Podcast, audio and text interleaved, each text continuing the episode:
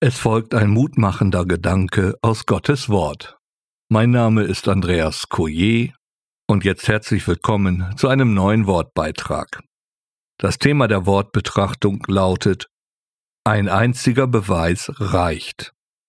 Ein einziger Beweis reicht? Wie oft werden wir als bekennende Christen aufgefordert, zu beweisen, dass es Gott gibt. Und ja, es gibt auch Christen, die mit Wundern und Zeichen hausieren gehen, um zu zeigen, dass Jesus Christus lebt und am Wirken ist. Also, wir werden oft gefordert, einen Gottesbeweis zu liefern. Ähnlich ging es dem Herrn Jesus auch. Ich lese dazu aus der Menge Bibel die Verse 1 bis 4 aus dem 16. Kapitel des Matthäusevangeliums. Da traten die Pharisäer und Sadduzäer zu ihm heran um ihn auf die Probe zu stellen, und sprachen den Wunsch gegen ihn aus, er möchte sie ein Wunderzeichen vom Himmel her sehen lassen. Er aber antwortete ihnen, Am Abend sagt ihr, es gibt schönes Wetter, denn der Himmel ist rot. Und frühmorgens, heute gibt es Regenwetter, denn der Himmel ist rot und trübe. Das Aussehen des Himmels versteht ihr zu beurteilen, die Wahrzeichen der Zeit aber nicht. Ein böses und ehebrecherisches Geschlecht verlangt ein Zeichen, doch es wird ihm kein Zeichen gegeben werden, als nur das Zeichen des Propheten Jona. Mit diesen Worten ließ er sie stehen und ging weg. Da kommt also die geistliche und theologische Elite zu Jesus und fordert ein Zeichen aus dem Himmel, einen Gottesbeweis, dass er wirklich der Messias, der Christus sei. Das ist sehr interessant, denn wie eingangs schon erwähnt, erleben wir ja oft so etwas. Und es sind doch meistens Menschen, die zu einer der beiden Großkirchen gehören. Also im Grunde genommen müssten sie es besser wissen. Genauso wie die geistliche Elite, die dann den Herrn Jesus angeht.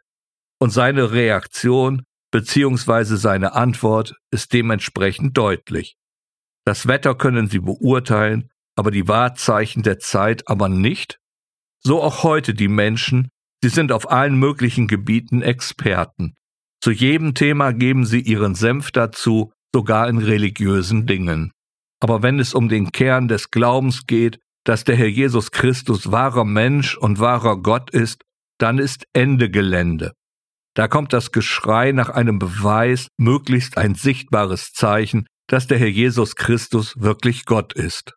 Und ja, Oft geraten wir Kinder Gottes in einen Strudel, erleben, wie wir auf einmal als Anwälte Gottes auftreten und uns um Kopf und Kragen reden.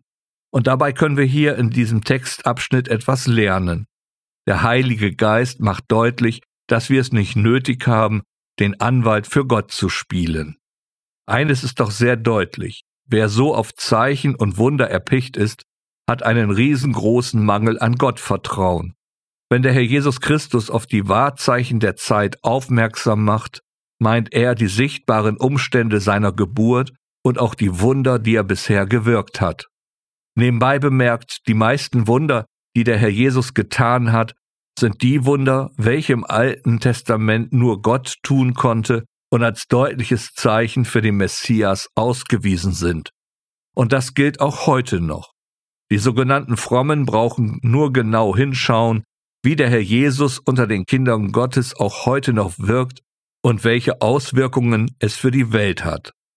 Aber so wie die fromme Elite zur Zeit Jesu hatten sie sofort für das Wirken des Herrn Jesus eine herablassende Antwort parat.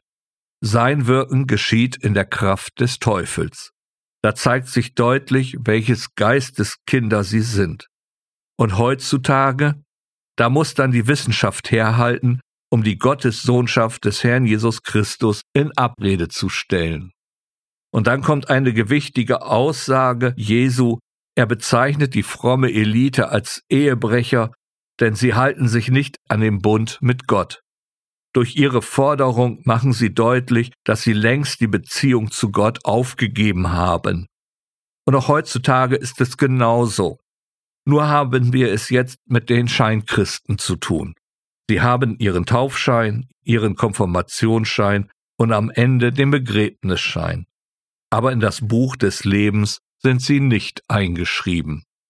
Und so gilt auch uns das einzige, das wichtigste Zeichen, das uns gegeben ist, das Zeichen des Jonas. Das brauche ich auch nicht weiter zu erklären. Es ist sehr deutlich, dass der Herr Jesus hier seinen Tod am Kreuz und seine Auferstehung am dritten Tag meint. Mehr brauchen wir nicht. Wir müssen nicht mit Wundern und Zeichen hausieren gehen. Wir brauchen auch keine großartigen Erklärungen zu konstruieren. Der stellvertretende Tod am Kreuz für uns sündige Menschen und seine Auferstehung am dritten Tag von den Toten ist Zeichen, ist Beweis genug. Die Botschaft vom Kreuz ist nämlich für die, die ins Verderben gehen, eine Dummheit, aber für uns, die gerettet werden, ist sie Gottes Kraft. Denn obwohl die Welt von Gottes Weisheit umgeben ist, hat sie mit ihrer Weisheit Gott nicht erkannt. Und darum hat Gott beschlossen, alle zu retten, die seiner scheinbar so törichten Botschaft glauben. Die Juden wollen Wunder sehen, die Nichtjuden suchen Weisheit, aber wir verkünden, dass gerade der Gekreuzigte der von Gott versprochene Retter ist. Für die Juden ist das ein Skandal, für Nichtjuden eine Dummheit, aber für die, die Gott berufen hat, Juden oder Nichtjuden, ist der gekreuzigte Christus Gottes Kraft und Gottes Weisheit. Aus dem ersten Kapitel des ersten Korintherbriefes, die Verse 18 und 21 bis 24 gelesen nach der neue evangelistische Übersetzung. Dass der Herr Jesus die fromme Elite am Ende einfach stehen gelassen hatte und fortgegangen ist, ist hier als ein Zeichen des Gerichts zu verstehen. Und wenn dir, liebe Seele, Gott nichts mehr zu sagen hat, solltest du uns nachdenken kommen. Denn wer nicht Jesus als seinen Anwalt annimmt, dem begegnet er als Richter Corritenboom. Ein einziger Beweis reicht, auch für deinen Freispruch. Amen.